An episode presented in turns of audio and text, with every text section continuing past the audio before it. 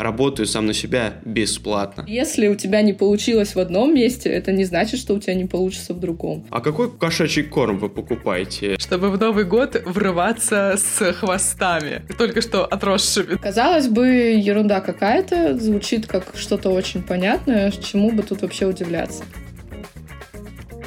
Всем привет! Вы слушаете подкаст «Олег, где макет?». В прошлом выпуске мы обсуждали, стоит ли и когда пора фрилансеру создавать свои продукты. Масштабироваться, когда работаешь на фрилансе, вообще на самом деле логично. И в целом ниша за последние пару лет сильно выросла, но фрилансеры остаются универсалами и умеют все. Хорошо это или нет, решать самим фрилансерам. Как при таком раскладе наладить work-life balance, работать с клиентами в долгую и еще делать свои проекты и развивать блог, будем сегодня обсуждать с Ритой Безугловой. Рита, привет. Привет. Привет. Можно тебя попросить сразу представиться? Чем ты занимаешься? И вообще про что ты? Привет, меня зовут Рита Безуглова. Я пиарщик, маркетолог, СММ-менеджер, креатор, а еще миллион вот этих новых слов, которые, в принципе, все подходят, э, а-ля сторис, мейкеры, э, хотя это уже, наверное, архаизм. Играю в блогера, создаю свой бренд. В общем, много. Я, на самом деле, не люблю вопрос «кто ты?», потому что меня он всегда в ступор вводит. Для меня это тяжелый вопрос. Не могу пока определить одним словом, кто я. Если убрать вот эти названия и слова непонятные, которые можно описать, наверное, много разных занятий, расскажи, вот чем ты, не знаю, занималась на прошлой неделе и что больше всего съедало твое время.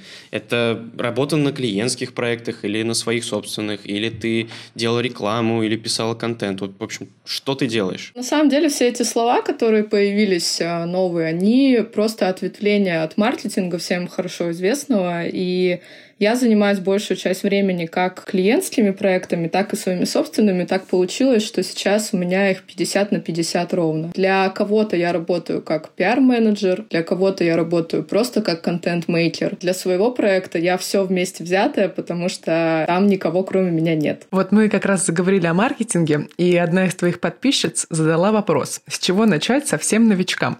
Вот твой совет. получить высшее образование по экономике. Серьезно? Ну, я, я, поскольку закончила журфак и, собственно, перетекла из э, журналистики в пиар, и там уже в маркетинг, потому что пиар в компании, в малом бизнесе — это, по сути, маркетинг. То есть как бы в регионе нет такого, чтобы в, в малом бизнесе был одновременно и пиарщик, и маркетолог. Ну, это очень, очень редкая это история. Это роскошь скорее, да? Да, это роскошь. Ну, по сути, многим компаниям это не нужно. И сейчас как раз я столкнулась с тем, что мне скорее вот не хватает, наверное, базы фундаментальных знаний. Я думаю о том, что мне было бы полезно поучиться в настоящем университете, а не на курсах, которых миллион и которые предлагают э, тебе заработок быстрый буквально через две недели. Мне ближе, наверное, использование базы фундаментальной и уже наращивание на нее современных каких-то реалий. С чего начинала я в свое время, когда я еще была в журналистике, начинала потихоньку пробовать работать в бизнесе, это найти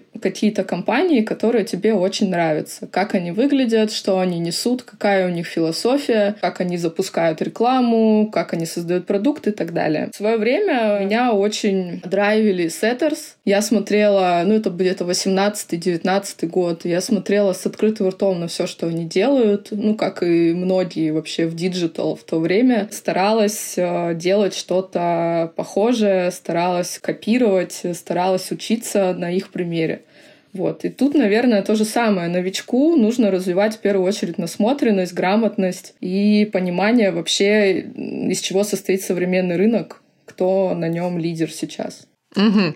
А вот смотри, ты сказала сразу про высшее экономическое образование. То есть ты не разделяешь мысль о том, что вот эти четыре года в университете или даже пять лет на эконом-факе это все э, трата времени, и не лучше пойти на курсы куда-нибудь, например, в какой-нибудь онлайн-университет, а лучше все-таки идти по традиционному пути в какой-нибудь вуз, российский или не российский, и учиться там экономике. Я разделяю другую немножко идею про то, что 18 лет невозможно понять, кем ты хочешь стать, когда вырастешь. Вот, вот это я точно знаю, и бесполезно просить у школьников а, поступить куда-то и стать э, вот человеком, который отучился 4 года, получил это высшее образование и будет работать по нему всю жизнь. Конечно, нет. Я скорее сейчас на той стороне, что ты должен отработать какое-то время, получить опыт в определенной сфере — и понять уже, чего тебе не хватает, вот какой базы. И вот сейчас я понимаю, что я ну, на самом деле не то чтобы зря отучилась на журфаке, там ну, был определенный опыт, который мне пригодился, конечно же. Но я понимаю, что если бы я сейчас, у меня еще было образование в области маркетинга или экономики, то оно бы мне очень сильно помогло. Поэтому это круто, когда взрослые люди уже поступают в университет и добирают, так сказать, те знания, которых им не хватает хватает. Что касается курсов, это очень все спорно и условно. Это нужно понимать, у кого ты учишься, нужно понимать, какую информацию тебе продадут. Просто у всех очень разный уровень. Для кого-то, вот для новичка, например, то, что даст на курсе какой-нибудь э, прославленный наш блогер про то, как зарабатывать деньги, да, может быть очень полезным, потому что у него нет базы, он не понимает вообще, как работают соцсети, и поэтому он купит сразу в одном месте, поймет хотя бы принципы. Не то, что он сразу станет супер профи. Я не, не думаю, что это так работает. Для кого-то курсы, для кого-то высшее образование, а для кого-то просто прийти на стажировку в крутую компанию и увидеть все своими глазами. Вот это тоже, ну, наверное, моя история. Я люблю приходить и пробовать все руками. Да, мне кажется, на деле учишься как-то быстрее. У тебя есть пример, и ты, когда в среде находишься, как будто быстрее погружаешься во всю эту историю. Ну, конечно, если ты хваткий, если ты быстро все запоминаешь и понимаешь, то самый крутой метод обучения — это прийти в компанию, устроиться стажером, младшим каким-нибудь специалистом. Да, сейчас появились модные слова. Интерн, да, контент-менеджер, джуниор, да, тоже люблю это. Ну, в Красноярске, кстати, я еще не видела, чтобы это использовали. А я видела вчера буквально вакансию джуниор контент-менеджер. Мы развиваемся, ура. Это такая роскошь, когда ты молодой, когда у тебя еще вообще ничего нет э, за душой, у тебя никаких обязанностей, о жизни представление немножко другое, ну, попроще, скажем так, когда ты еще, ну, студент условно, да, то это самое время получать опыт, будучи джуниором, будучи просто помощником, когда ты уже вел какие-то большие проекты, когда ты уже привык к определенному уровню зарплаты, когда ты там, у тебя есть какие-то уже навыки, идти в компанию на джуниор джуниора это очень морально тяжело. Хотя это неплохо, это тоже часть развития, потому что мы все можем поменяться в какой-то момент, и вдруг решить стать вообще дру- другим человеком и заниматься другим делом. Это нормально. Но тут уже как бы чисто психологически уже гораздо сложнее, чем когда ты еще молодой, горячий, и тебе все равно. Я вчера буквально думала о том, что когда у тебя э, в портфолио или в резюме появляется какая-то строчка весомая, либо долго работал над большим проектом, либо в какой-то э, большой компании с именем, или там в команде большой тоже с именем поработал, уже не столько возможно... Ну, кому-то, кстати, э, самому немного неуютно идти вот на такие джуниорские позиции.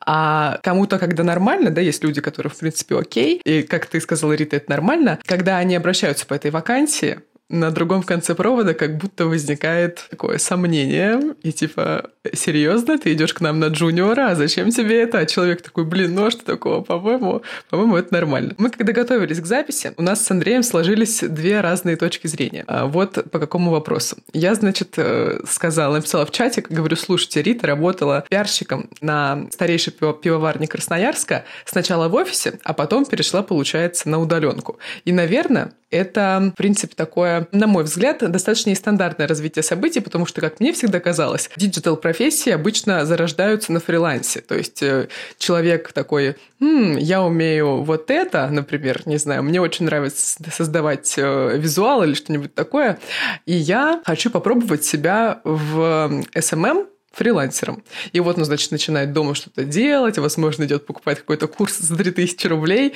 и так далее. А потом попадает в большую команду, и, соответственно, уже обстоятельства его периодически заставляют, можно сказать, э, приезжать в офис. Андрей не согласился, да? Не согласился, да, потому что... А мне кажется, что наоборот, большинство сценариев, они идут э, от обратного. То есть, когда ты сначала приходишь в офис, чтобы чему-то там научиться, чтобы тебе показали, как работает СММщик, как работает дизайнер, как работает еще кто-то, и ты так смотришь, примерно приглядываешься, а потом как-то понимаешь, что тебе больше нравится, где ты что-то умеешь, и идешь на фриланс, потому что а там тоже можно, что после работы тоже можно еще заработать деньги и на работу не ходить. Да, работа есть за пределами офиса. Да, более популярный сценарий, потому что выйти сначала на фриланс без каких-то навыков и понимания того, как это все вообще работает, мне кажется, сложнее, потому что ты будешь писать тексты на биржах копирайтинга за 15 рублей, и, и вряд ли ты оттуда куда-то уйдешь дальше, потому что, ну, типа, а что есть клиенты, а что они заказывают, как об этом узнать? Через первый сезон нашего подкаста. Ну, ну да, или так. Что наоборот, ты сначала идешь в офис, осматриваешься там, потом набираешься смелости и уходишь на фриланс. Вот, и у нас к тебе вопрос. Как ты думаешь, какая ситуация тебе ближе? взгляд, вернее, на вещи. Я согласна с Андреем, конечно же. У меня вообще было немножко по-другому все. Я долгое время работала на Министерство культуры в офисе как раз-таки. Уволилась в девятнадцатом году, создав проект «Минусинский помидор». И уже это было абсолютно на фрилансе, это было, ну, как, не знаю, как хобби, наверное. Я его просто сделала на коленке, опять же, насмотревшись кейсов Setters, там русское лото, а, пышечное, все это вместе соединила, перевела на локальные мемы и вот сделала что-то свое. Что в итоге вышло из этого? Из этого вышел такой локальный мемчик. Мы пошумели. Меня взял комментарий Мэш, несколько местных СМИ, куча пабликов. А, ну, то есть мы, это же я это все анонимно подавала, и то есть это обсуждали, обсуждали люди, которые я хотела, чтобы это обсуждали. То есть я своей цели добилась, и там я все сделала так, э, как и планировала.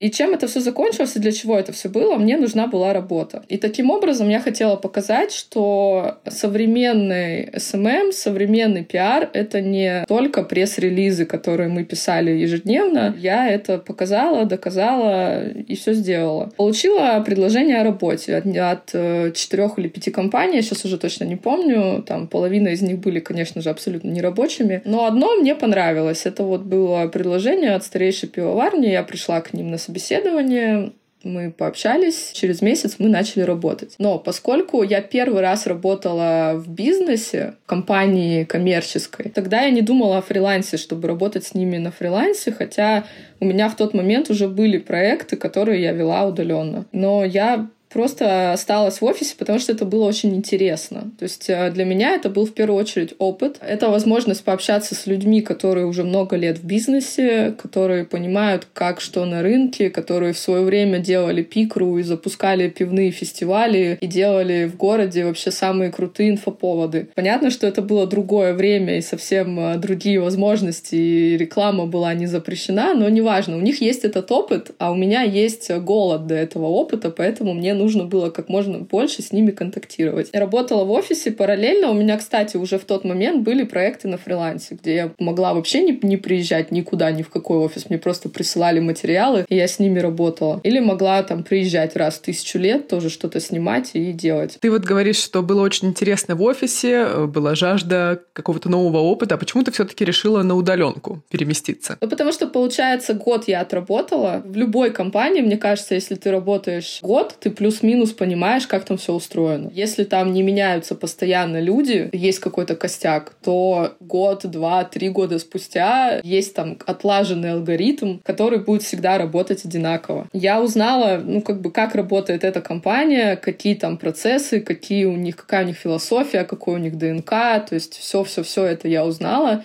И как раз в 2020 году началась пандемия, когда мы какое-то время были дома, то есть в, в апреле, там, в мае. Я поняла, что мне абсолютно комфортно находиться дома и не тратить свое время в офисе. Плюс офис для меня — это довольно токсичная территория, потому что там все время кто-то кого-то обсуждает. И причем неважно, какой это офис. Я работала, получается, в четырех разных офисах, и везде плюс-минус одинаковая ситуация. У кого-то муж пришел не вовремя, у кого-то дети в школе что-то там сделали, а ты сидишь в офисе, и ты не можешь от этого никуда деться.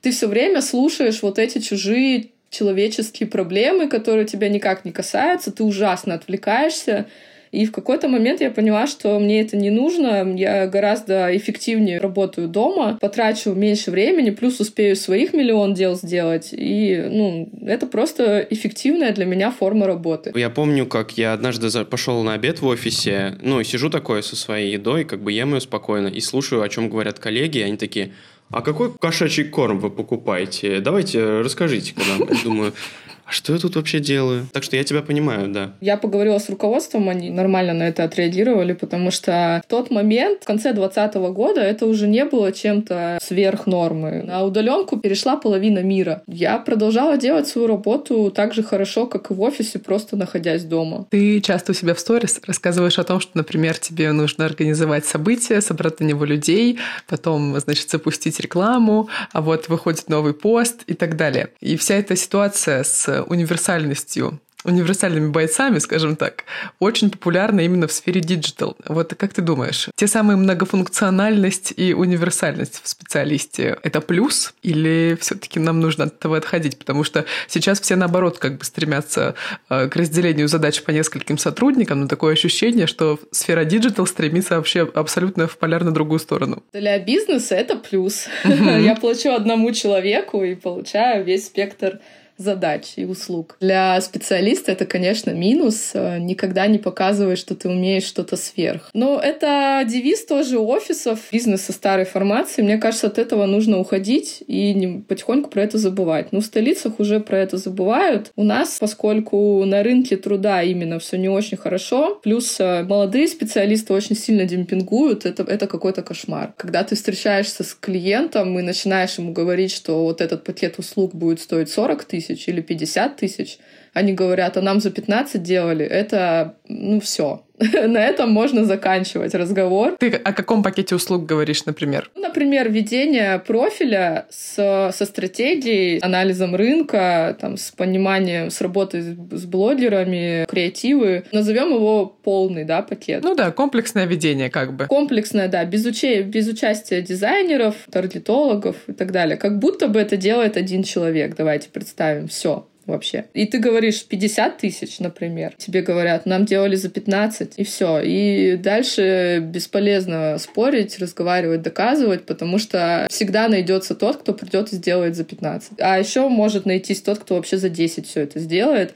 И клиенту часто вообще не важно как, потому что, к сожалению, очень развита бескусица среди бизнеса, отсутствие вообще понимания, что актуально, что не актуально, что какие мемы, какие вообще нынче рамочки на фотках и вот это все. Очень мало бизнесменов, кто действительно на эту тему запаривается. Ну, их можно понять, потому что бизнес — это не рамочки на фоток, на фотках это гораздо больше, там очень много других задач. Ну да, и они как бы нанимают специалиста, чтобы он им как раз и показал, какую рамочку на фото лучше наложить. Да, но повторюсь, из-за того, что сейчас э, инфобизнес процветает, молодых специалистов без опыта очень много, и они, к сожалению, демпингуют рынок. Более опытные вынуждены искать просто либо большие проекты, либо как раз-таки делать меньше задач. Такой вопрос, мне кажется, сейчас будет очень насущный для нас всех причем. Рита, почему фрилансерам обычно не хватает времени на себя? Вот мы об этом размышляем, думаем, строим какие-то планы. В прошлом эпизоде говорили о продуктах, возможных. Разумеется, пока что они все в проекте. Как у тебя с этим? На это на самом деле легко ответить. Если сравнивать это с трудом, например, физическим, то есть человек на заводе делает какие-то детали для мебели, и он делает это 8 часов подряд, возле, там, стоя возле конвейера, и приходит потом домой, и у него свободна голова. То есть он устал физически, он, может быть, хочет спать, может быть, хочет там посидеть на диване, расслабиться, но при этом его голова не устала, может что-то придумать, он может в это время посидеть, порисовать, пописать книгу, там, не знаю, повести блог и так далее. Что происходит, когда ты весь день сидишь 8 часов подряд, уткнувшись в телефон, и все время генеря этот контент, креатив, придумывая, происходит то, что когда у тебя выдается свободная минутка на себя, ты просто не можешь ничего придумать, потому что твой мозг говорит, слушай, все, мы не можем больше вообще и ничего, и никак. Мы можем только сейчас пойти, наш максимум — это пробежку сделать, чтобы ты физически еще устал и наконец-то уснул. Потому что у многих еще проблема, что мозг настолько заведен, что он не может успокоиться, и люди не спят Бессонница очень развита среди креативных профессий. Но это тяжело делать для себя и одновременно еще делать для клиентов, если их много. Если у тебя один клиент на стороне, то, мне кажется, вполне можно совмещать. Но, опять же, мы не знаем, какое количество задач да, ты для этого клиента делаешь. Но ты запустила блог все таки он начал у тебя расти. С переменным успехом он у меня как бы тухнет раз в пару месяцев. Потому что это работа, которой нужно заниматься. Если ты хочешь, чтобы у этого было продолжение какое-то, то это работа такая же, как и работа с клиентом. Только тебе за нее не платят. Скорее, ты в это все время инвестируешь, а потом, если ты хочешь стать блогером, который зарабатывает, то да, ты уже это отобьешь потом рекламой там или инфопродуктами, или просто продуктами, ну, как-то отобьешь. Но совмещать это просто на постоянной основе, то еще и себе генерить контент, ну, это тяжело, это мало кто умеет, плюс дисциплина должна быть очень жесткая. В прошлом выпуске мы говорили о продуктах. У тебя как раз есть не продукт даже, а дело целое. Дело, которое ты запустила со своей мамой, это производство вязаных косынок. Как ты поняла, что готова к этому? И почему вы решили это сделать? Я скажу сразу, что это такой стартап, который э, не был стартапом для зарабатывания. Изначально как получилось? В начале 2020 года у меня умер дед. Дед в моей семье — это такая основа основ и очень важный человек для всех. И моя мама, не то чтобы она впала в депрессию, но для нее это далось э, непросто. У нее совпал этот период, 19-20 год, с переводом на работе. То она работала условно говоря, одна сама по себе, а потом ее аптечный пункт закрыли и перевели ее на работу в коллективе. То есть тоже можно сказать, с условного там фриланса ее перевели на работу в офис. А для человека, которому уже 50 лет, и он знает, чего он хочет э, и чего он не хочет, это тяжеловато. И в какой-то момент она, ну, просто очень много стала мне говорить о том, что как э, ей некомфортно на работе. Я подумала, что почему бы мне не соединить соединить мои знания в маркетинге и ее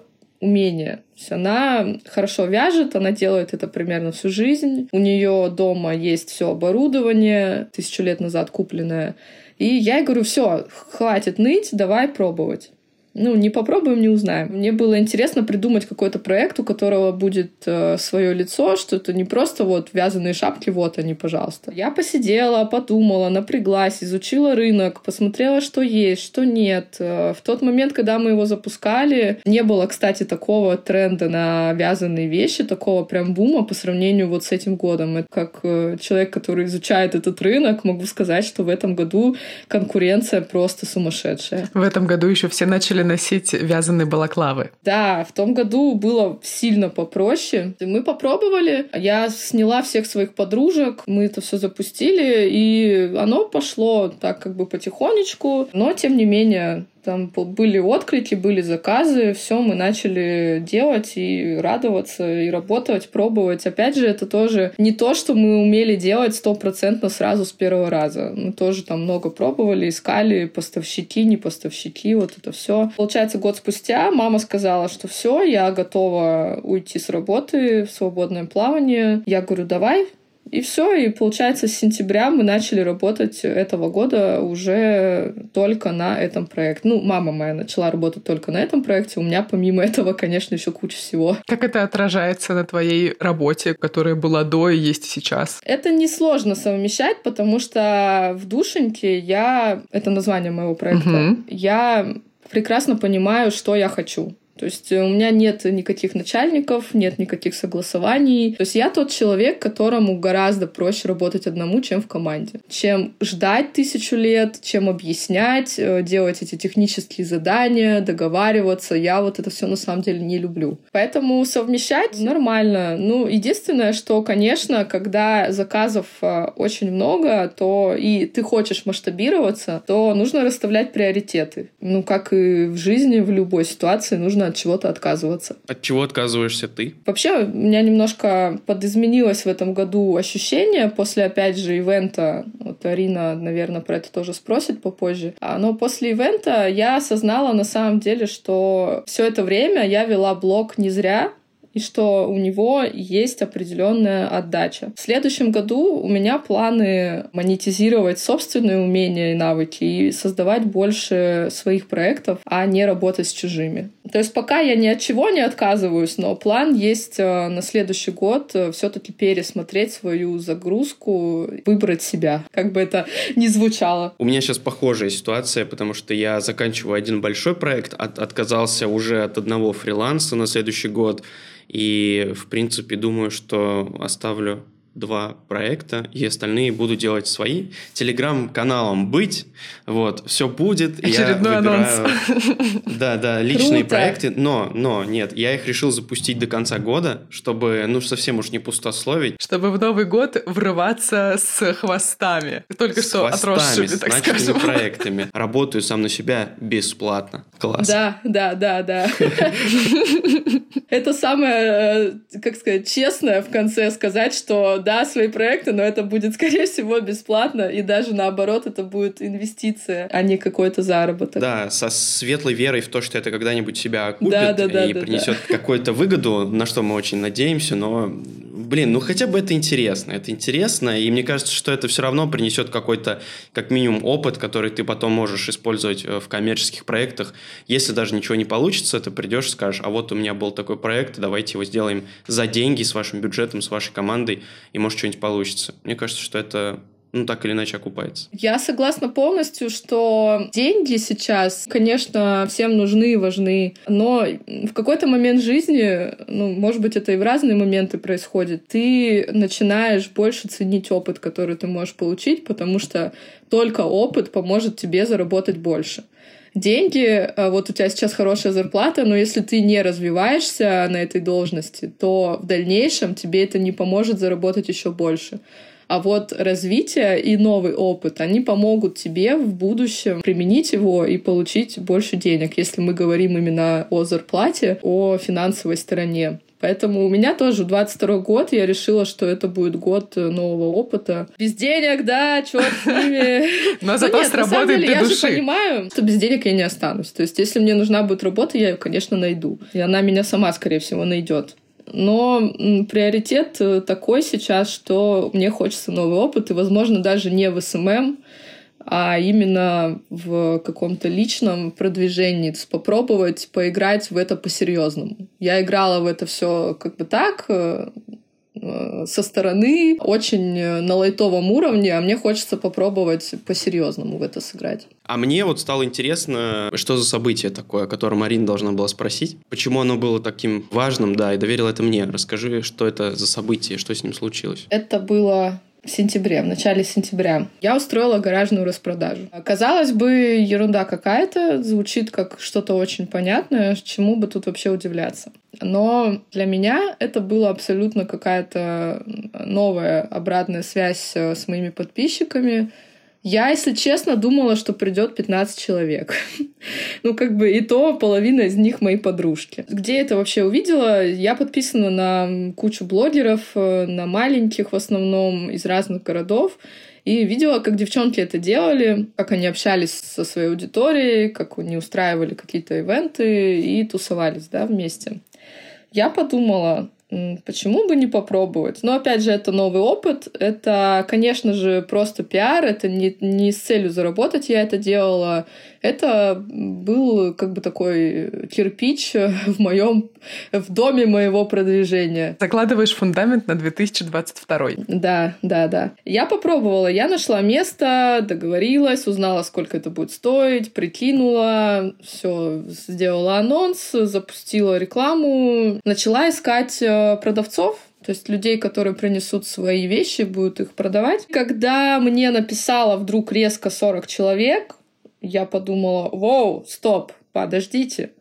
Во-первых, мне вас некуда поставить. Во-вторых, э, вас уже слишком много, и я переживаю за то, что вас э, много. В-третьих, я вдруг почему-то подумала, что это может стать э, чем-то большим, чем тусовка на 15 человек. В общем, когда это все начало происходить в реальности, я это увидела своими глазами, я была в шоке. Потому что за все время, то есть мы там стояли где-то 8 часов, за все время никто не считал, естественно, но на скидку было человек 200. Для Красноярска, в котором сейчас э, ничего не происходит, для аудитории от 16 э, до 35 и бездетной, это неплохо. Просто я знаю, о чем говорю, потому что я работала три года в культуре, в сфере ивентов и разных событий на абсолютно разной аудитории. Сейчас, 20 год, к сожалению, всю ивент-индустрию немножко убил. Сейчас никто особо не старается уже что-то даже сделать интересное.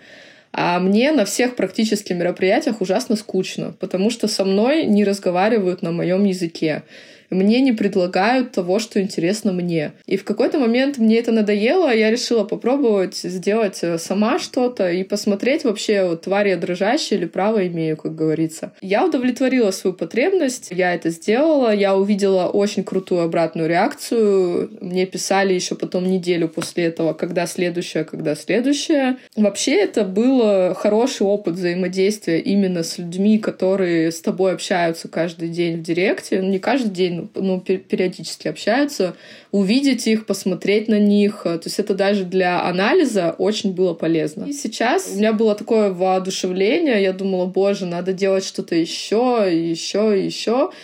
Но, к сожалению, ситуация с ограничениями и с э, отсутствием у меня времени даже в большей степени сейчас э, немножко усугубили все и я сильно замедлилась. То есть я думала, что я еще какие-то события сделаю до конца года, но сейчас понимаю, что, наверное, моих физических сил на это не хватит. И как-то мы, наверное, подошли к последнему вопросу, который мы хотели задать, который напрашивался все это время. Как же как же все-таки соблюдать? Как жить и соблюдать этот э, великолепный баланс между кучей проектов, пробежкой, и, не знаю, какими-то другими делами, которые встречаются в твоей жизни, чтобы не выгореть, не бросить все и не уйти в свои личные проекты до конца следующего года. Слушайте, вообще про выгорание столько говорят, что ой, как это плохо, да, все прочее. А мне кажется, что выгорание — это неплохо. Это конечная точка твоего маршрута на этом проекте. В какой-то момент, ну, окей, ты выгорел. Это не повод сидеть и, и страдать, и пытаться из себя что-то рождать, если у тебя не рождается. Мне кажется, гораздо лучше закрыть эту дверь, уйти и найти новую дверь, и начать что-то там, а это место оставить для другого человека, который не выгорел, у которого есть желание и силы. Работа — это любовь.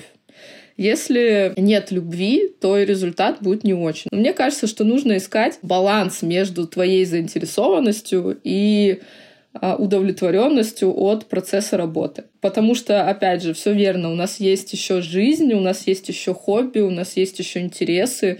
И мы — это не просто определение, там, СММщик, дизайнер, пиар-менеджер, айтишник, э, кто угодно. А еще мы — это не наша работа. Мы — это не наша работа, да. Мы — это личность, э, которая из многих частей состоит. Я, наверное, напутствие скажу такое, что э, не загоняйтесь. Если у вас что-то не получается, возможно, проблема не в вас. Очень часто проблема действительно не в человеке, а в совокупности факторов. То есть вам может не подходить это место вообще по, по миллиону причин. Вы можете не сходиться с, со своей командой по миллиону причин и не нужно искать все проблемы в себе. Нужно пробовать разное. И вот тогда уже, когда ты попробуешь там 100 разных вариантов работы, ты поймешь, что если тебя увольняют всегда по одной и той же причине, тогда да, наверное, проблема Стоит в тебе. Нужно что-то делать, да, и задуматься. Но если у тебя не получилось в одном месте, это не значит, что у тебя не получится в другом. Нужно пробовать, искать. И, повторюсь, мы очень пластичные, мы гибкие, мы меняемся. И сегодня ты можешь гореть одним проектом, и делать все для него, а через год ты изменишься, ты повзрослеешь, ты вырастешь в профессиональном смысле, и тебе станет неинтересно, потому что для тебя это будет, например, уже очень мелко. И это нормально, не стоит к этому относиться как к концу света. На этом прекрасном резюме мы попрощаемся с нашими замечательными слушателями и попросим их подписаться, то есть вас подписаться на наш подкаст на всех площадках, поставить 5 звезд, написать отзывы, написать нам в Телеграме, в Инстаграме, написать нам в личку и поблагодарить, или просто задать свой вопрос, мы его обязательно прочитаем и ответим в следующих выпусках подкаста. Пока-пока. Пока. Пока.